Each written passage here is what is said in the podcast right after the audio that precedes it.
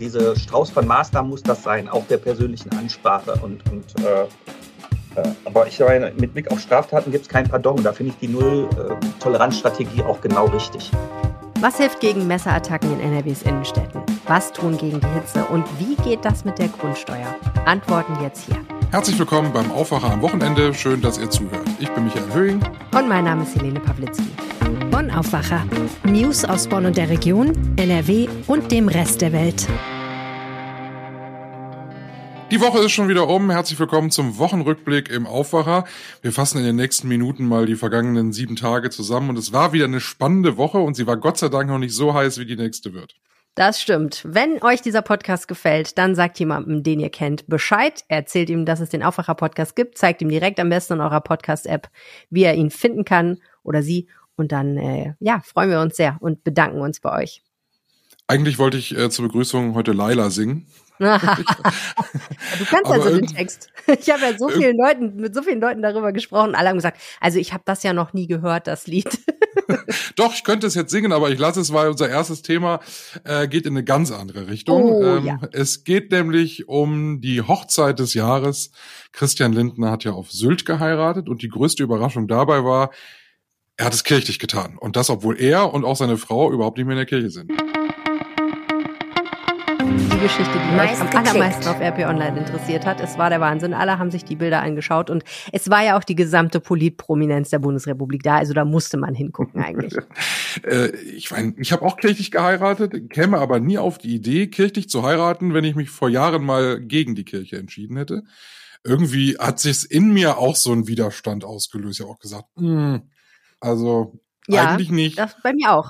Mhm, ich hatte auch sofort natürlich diesen sehr deutschen ähm, Neidimpuls und habe gedacht, ich zahle hier seit Jahrzehnten Kirchensteuer und der, der feiert einfach schön in der Kirche. Aber andererseits muss man ja sagen, es sei ihm gönnt. Also Hintergrund der Geschichte, Christian Lindner war mal katholisch, äh, Franka Lehfeld war mal evangelisch, beide sind aus der Kirche ausgetreten und haben aber trotzdem gefunden, es wäre doch schön, in einer Kirche zu heiraten, haben auf Sylt geheiratet, haben dort auch seelsorgerliche Gespräche mit der Pfarrerin gehabt und die Pfarrerin hat dann gesagt, obwohl die Regeln eigentlich so sind, dass einer von beiden Mitglied der evangelischen Kirche sein müsste, wenn man evangelisch heiraten will, machen wir trotzdem, wir sind da nicht so. Pikant an der Sache war dann noch, dass sie den Philosophen Peter Sloterdijk, der bekanntermaßen nie allzu viel vom Projekt äh, christliche Kirchen hält, dann doch eingeladen haben, im Gottesdienst zu sprechen. Und insgesamt waren dann viele Leute auf dem Baum und haben gesagt, also Leute, das geht eigentlich gar nicht. Ja, das ist, das? das ist ja so eine Hintertürentscheidung. Ne? Also das ist ja, glaube ich, äh, in Deutschland wirklich tatsächlich normalerweise nicht möglich. Aber in dieser einen Kirche auf Sylt ist es was anderes. Da hat man, hat der Pfarrgemeinderat gesagt, ja, also unter gewissen Umständen, nach vielen Gesprächen und wenn die Pfarrerin meint, dass das machbar ist, dann kann man das machen.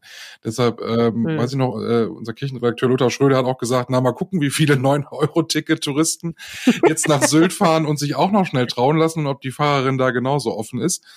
Ähm, hm. Christian Lindner hat ja gesagt, aus einer Kirche auszutreten bedeutet ja nicht äh, gleichzeitig aus sämtlicher Spiritualität auszutreten. Das mag ja sein. Also wenn sie, glaube ich, eine freie Traurednerin, einen freien Trauredner am Strand gehabt hätten, hätte ich da überhaupt nichts gegen gehabt. Aber äh, das ist ja dann auch spirituell.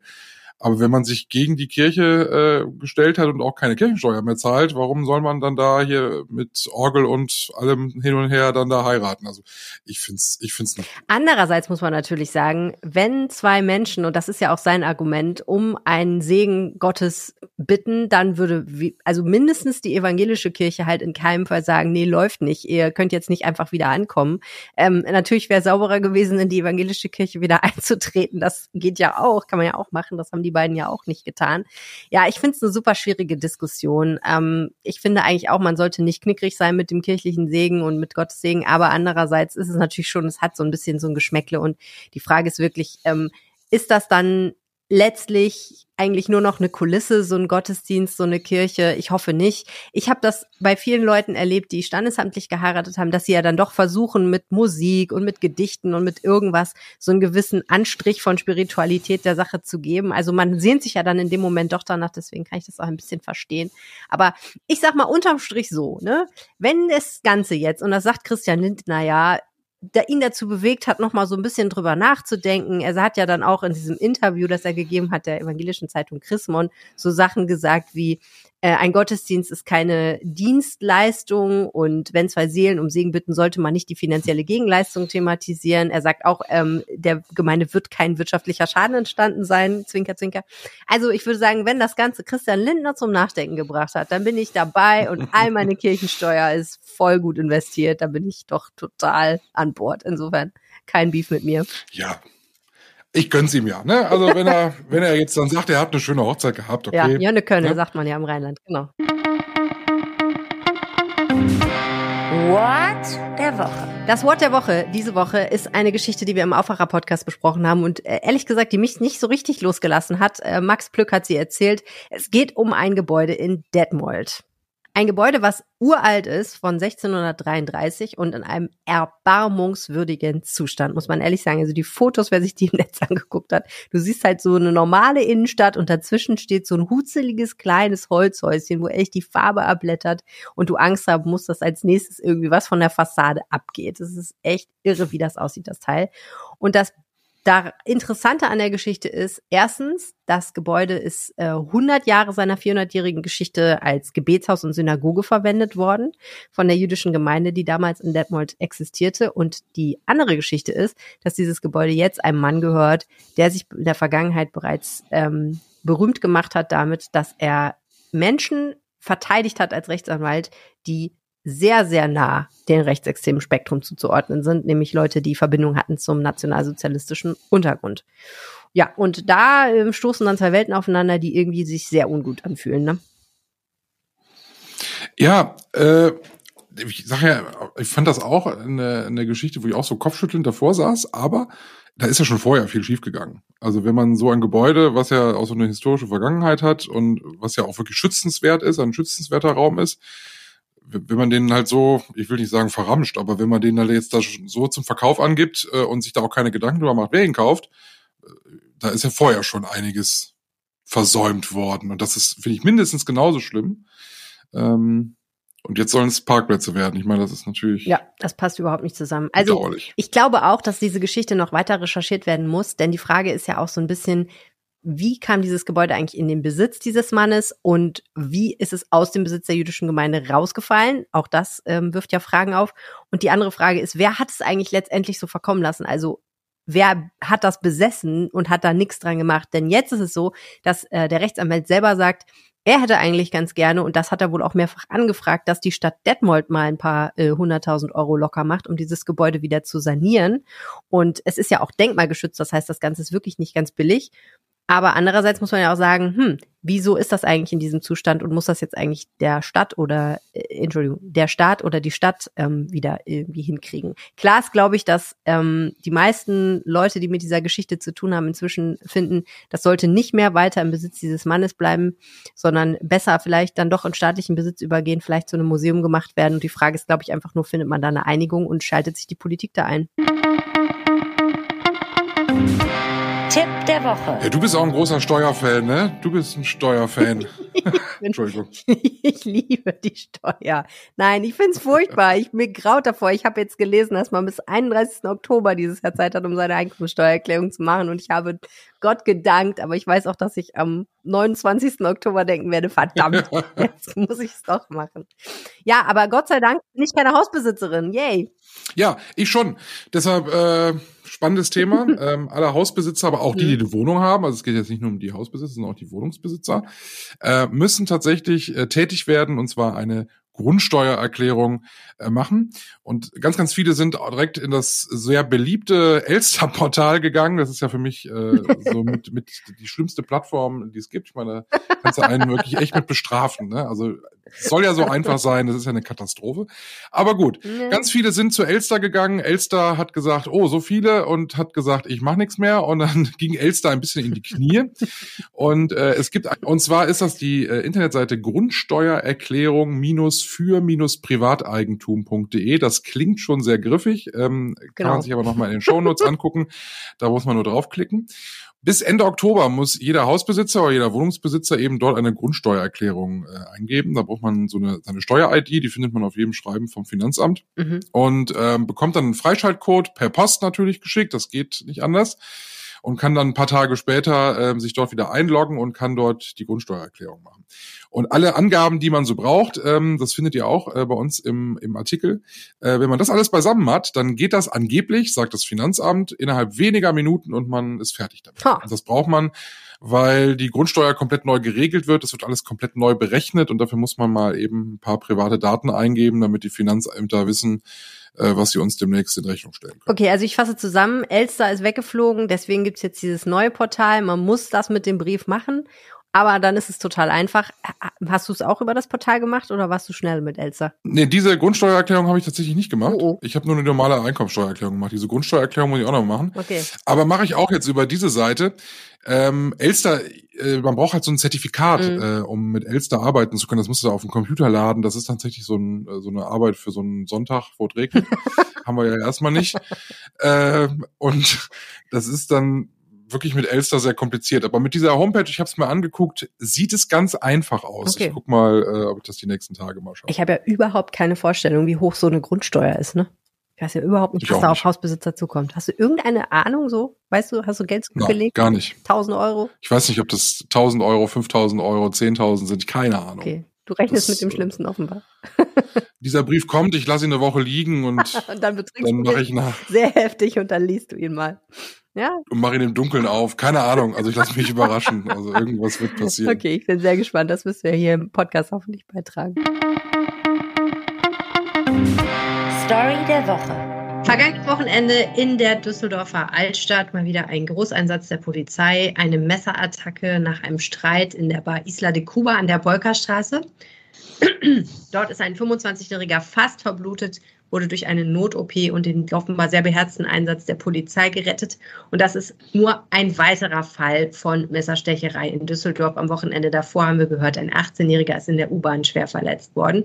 Das Merkwürdige daran ist, dass die Altstadt zumindest eine Waffenverbotszone ist. Also, was hilft gegen diese Waffenkriminalität?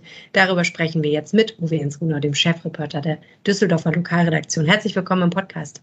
Einen schönen guten Tag. Uwe Jens, du hast berichtet über diesen Fall unter anderem. Kannst du noch mal sagen, was sich da genau ereignet hat?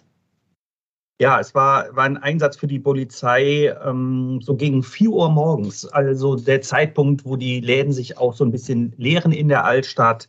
Und es muss in dieser Bar Isla de Cuba, die äh, direkt neben der Traditionskneipe des Spiegel äh, liegt, ähm, es muss einen Streit gegeben haben, sagt die Polizei, im, äh, in dem Club selber noch. Und äh, auf der Straße dann, wo auch die Hundertschaft der Polizei zugegen war oder Teile dieser Hundertschaft, muss es dann eben zu dieser Eskalation gekommen sein. Und äh, der 25-Jährige ist dann wohl mit mehreren Messerstichen äh, niedergestreckt worden und fast verblutet. Wie kommt das eigentlich, dass da überhaupt Leute Messer dabei haben, wenn das doch eine Waffenverbotszone ist? Ja, also die, die äh, Waffenverbotszone gibt es seit, ähm, seit ungefähr einem halben Jahr und äh, man kann, ich habe fast den Eindruck, heute gibt es mehr Waffen als vorher. Äh, die Polizei, die Polizei hat äh, auch schon Kontrollen da durchgeführt. Äh, die Rede ist von 3000 Kontrollen, äh, bei denen man ungefähr 100 verbotene Waffen auch sichergestellt hat. Ich habe aber den Eindruck, die Dunkelziffer ist viel, viel höher. Und uns sagen Sozialarbeiter, äh, die in der Altstadt jetzt im Einsatz sind, ähm, aufgrund der vielen äh, blutigen Straftaten, dass viele sich jetzt bewaffnen, weil sie denken, andere hätten Messer dabei. Leute haben Messer dabei, weil andere Leute ein Messer dabei haben. Also es ja. ist eine klassische Spirale eigentlich. Ja, es ist eine absolute Spirale und ähm, ich habe ehrlich gesagt den Eindruck, man muss äh, es viel mehr in die Köpfe der vor allem jungen Männer bringen, dass das verboten ist. Und das geht eigentlich nur über einen noch massiveren Kontrolldruck, Schwerpunkteinsätze. Äh, vergleichbar haben wir das ja im Augenblick bei den Autoposern. Da kontrolliert die Polizei immer wieder sehr auffällig. Äh, das geht durch die sozialen Medien. Und mittlerweile wissen hier unsere oder wissen die die Autofahrer, das hört hier die Polizei, aber auch die Verkehrsverwaltung aus den anderen Städten, dass da gesagt wird, oh, wir können nicht mehr nach Düsseldorf fahren, da wird so viel kontrolliert. Und äh, ich glaube, mit der Waffenverbotszone ist es rein kommunikativ noch nicht so weit her. Es muss einfach wirklich viel bekannter werden, dass das da verboten ist. Äh, es sind ja auch Geldstrafen von bis zu 10.000 Euro möglich. Ähm, man muss härter durchgreifen und das publik machen, dann haben wir vielleicht einen positiven Effekt von dieser Waffenverbotszone. Im Augenblick ist der einfach noch nicht da. Jetzt ist es ja so, äh, ich meine, eine blutige Auseinandersetzung hat es ja immer mal gegeben in der, in der, Düsseldorfer Altstadt. Aber jetzt häuft sich das. Merkt man davon irgendwas so stimmungsmäßig auch in der Altstadt? Also wenn du mich jetzt fragen würdest, äh, ob ich am Wochenende in die Altstadt gehe, ich müsste da mal kurz drüber nachdenken, ob ich das jetzt gerade so irgendwie möchte. Also äh, haben die Menschen da so ein bisschen mehr Respekt oder von Angst will ich jetzt nicht sprechen, aber ist das so im Hinterkopf? Also äh, das ist seit Corona, also so seit Corona so, seitdem wir die vielen Zwischenfälle am Rheinufer hatten, diese es Eskalation, äh, man muss sagen, wenn man um 23 Uhr am Burgplatz war, auch im letzten Sommer, ähm, das war, das war nicht mehr die Altstadt, das war ein Hochsicherheitsgebiet mit viel Polizei am Burgplatz, äh, äh Beleuchtungseinrichtungen, äh, die angestellt wurden. Ähm, um da das Schlimmste zu verhindern. Und wir hatten dann eben diese vielen Gruppen so von marodierenden Jugendlichen, die nirgendwo mehr in die Clubs kamen und ähm, dann da immer wieder äh, auf der einen Seite wir, massive Störereien äh, verübten, aber es kommt dann eben auch bei Streitereien äh, zu blutigen Auseinandersetzungen. Davon hatten wir sehr viele. Und natürlich ist das so, dass der Sonntagabend für sagen wir mal, Normalbürger nicht mehr der attraktivste Zeitpunkt ist für einen Altstadtbesuch. Aber äh, die Altstadt ist natürlich auch sonst gut besucht. Wir haben auch total äh, schöne Läden, Restaurants und so weiter. Aber es gibt Zeitpunkte, wo die Leute die Altstadt meiden mittlerweile. Das ist so. Oberbürgermeister Stefan Keller hat ja zu seinem Amtsantritt angekündigt, dass er genau für diese Problematik ein paar Lösungen parat hat. Unter anderem hat er sogenannte kernige Sozialarbeiter angekündigt. Mhm. Und du hast ja gerade auch erwähnt, dass es jetzt Sozialarbeit gibt. Wie sieht das aus am Rheinufer? Also die sind, äh, ich bin auch schon mal mit einem Sozialarbeiter, der war jetzt nicht von dieser neuen Truppe, äh, mal durch die, durch die Altstadt gezogen, so zu den Badeseen nachts, weil das äh, da auch immer wieder ähm, zu Problemen kam. Und ich habe wirklich Hochachtung vor diesen Leuten. Also die Art der Kommunikation, wie die in Kontakt treten, die ist echt beeindruckend. Und wir haben diese Woche auch ein Interview mit diesen neuen Streetworkern gemacht äh, von Kolleg, so heißen die. Die gehen also auf die zu. Die werden auch zu Vertrauens- und Respektpersonen für die Jugendlichen und äh, schaffen durchaus auch Konflikte zu entschärfen. Äh, wenn es eskaliert, sagen sie aber, greifen sie nicht mehr ein. Aber die gehen wirklich offensiv auf die zu und ich habe den Eindruck, das sind richtig gute Leute, die auch wirklich ansprechen, äh, hey, das ist nicht in Ordnung, wie du dich verhältst. Also äh, das machen die. Also glaubst du, dass diese, diese soziale Ansprache, dass das, das, dass, der, dass das der Schlüssel zu mehr Sicherheit ist? Oder glaubst du, es muss eher so die Taktik sein, wie zum Beispiel der Landesinnenminister es ja auch mal wieder sagt, äh, Härte zeigen und sagen, Gewalt hat hier keinen Platz? Also das ist ein Strauß von Maßnahmen. Und ich bin dafür, das alles zu machen, ganz ehrlich. Also wir müssen äh, die, die, die Polizei und auch das, äh, der städtische Ordnungsdienst, die müssen da sehr präsent sein, das sind die auch. Äh, ich finde halt jetzt die, dieses neue Problem Waffen muss durch Schwerpunktmaßnahmen stärker kontrolliert werden. Anlasslose Einzelkontrollen bringen das nicht, sondern die müssen jetzt kommunikativ dazu führen, so wie sich viele Jugendliche ähm, im Internet verabreden und auf einmal 100 Leute fast das Apollo stürmen, so ungefähr, das Apollo-Varieté und da die Gäste verschrecken. Ähm, so muss da bekannt sein, Achtung, die sind da hart in Düsseldorf, die greifen zu und es müssen auch empfindliche Strafen verhängt werden, meines Erachtens. Wer jetzt noch in der Altstadt angetroffen wird, der darf nicht mit 100 äh, Euro davon kommen. Da gibt es andere Spielräume. Und auf der anderen Seite ist es aber wichtig, auch zu, zu sehen, was treibt die um und die Sozialarbeiter berichten uns halt auch, wenn sie einmal so, ein, so, so was hergestellt haben, so ein Vertrauensverhältnis, äh, dann werden sie auch angesprochen und die Jugendlichen berichten mal auch von ihren Problemen, ja, dass sie zu Hause eigentlich keinen Ansprechpartner haben, dass sie sich Sorgen um ihre Zukunft machen und so weiter. Äh, mhm. die, die, Medaille hat da wirklich nicht nur zwei, sondern mehrere Seiten, wenn es denn ginge. Ähm, und dieser diese, diese Strauß von Maßnahmen muss das sein, auch der persönlichen Ansprache und, und äh, äh, aber ich meine, mit Blick auf Straftaten gibt es kein Pardon. Da finde ich die Null-Toleranz-Strategie ähm, auch genau richtig. Das ist ja auch kein reines düsseldorferisches Problem, ne? sondern viele NRW-Innenstädte haben ja das Problem. Wir sprechen sehr häufig ja auch über Mönchengladbach, auch im Aufwacher-Podcast, wo es äh, so richtig Jugendbanden gibt, die dann öfter einfach auch mal Raubüberfälle machen. Ja. Das ist vielleicht ja dann auch eine Chance, in Düsseldorf mal ein paar Rezepte auszuprobieren und die eventuell als Blaupause auch auf andere Städte zu übertragen. Was meinst du? Das, das würde ich sagen, weil in Düsseldorf natürlich dieser Effekt Altstadt dazu kommt. Also wir haben gelernt, dass es in der Corona-Krise gerade für so, für so Jugendliche, das geht mit 14 schon los, äh, eben bis 20, Anfang 20, äh, nichts gab, wo sie hin konnten. Und äh, Düsseldorf mit der Altstadt ist natürlich so eine total beliebte Adresse. Also hier waren sehr, sehr viele, vor allem aus dem Ruhrgebiet, Jugendliche, die hier hingekommen sind und dann einfach gesagt haben, wir ziehen da mal durch die Stadt. Und hier ist so ein, so ein Pflaster, wo man sie konzentriert erreichen kann. Und natürlich ist diese, diese, äh, äh, den, dieses gemischte Konzept, sage ich mal, wo man auch verschiedene Dinge ausprobiert, äh, gleichzeitig ein, ein, Labor für solche äh, äh, sozial- und ordnungspolitischen Maßnahmen. In der Düsseldorfer Altstadt wird ausprobiert, was hilft gegen die um sich greifende Gewaltkriminalität und den Vandalismus. Darüber haben wir gesprochen mit Uwe Jens Rune aus der Düsseldorfer Lokalredaktion. Vielen herzlichen Dank. Sehr gerne. Schönes Wochenende.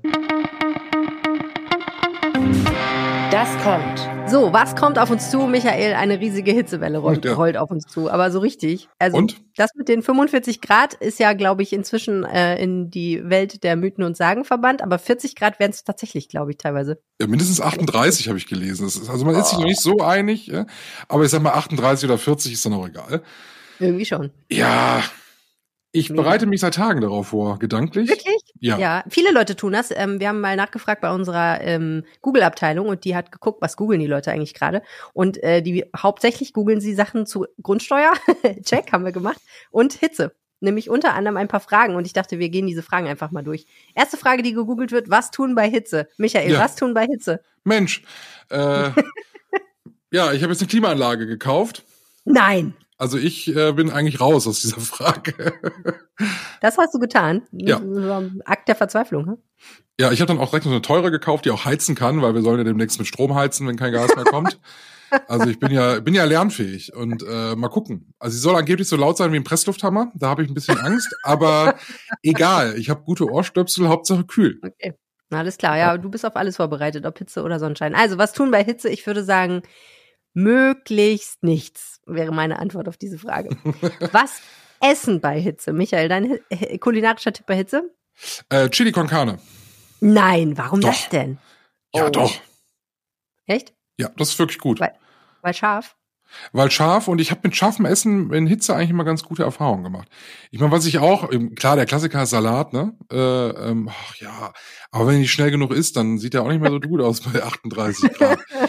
Grillen, ja, Grillen machen wir ja irgendwie alle seit äh, seit April schon irgendwie jedes Wochenende, oh. weil das Wetter ist ja immer toll. Ähm, ja. Also Chili, Chili con Carne ist, ist super. Ähm, scharfes Essen bei Hitze lenkt halt ab. Man schwitzt nicht mehr wegen der Hitze, sondern wegen dem Chili. Man und, muss halt äh, über dem Herd stehen, ne? Dem heißen Herd und an dem heißen Topf rühren und so. Oh ja. Ja? Nicht? Kann gut, man auch mal machen lassen. Okay. Ich lasse mich, genau, ich lasse mich einladen zum Chili bei dir.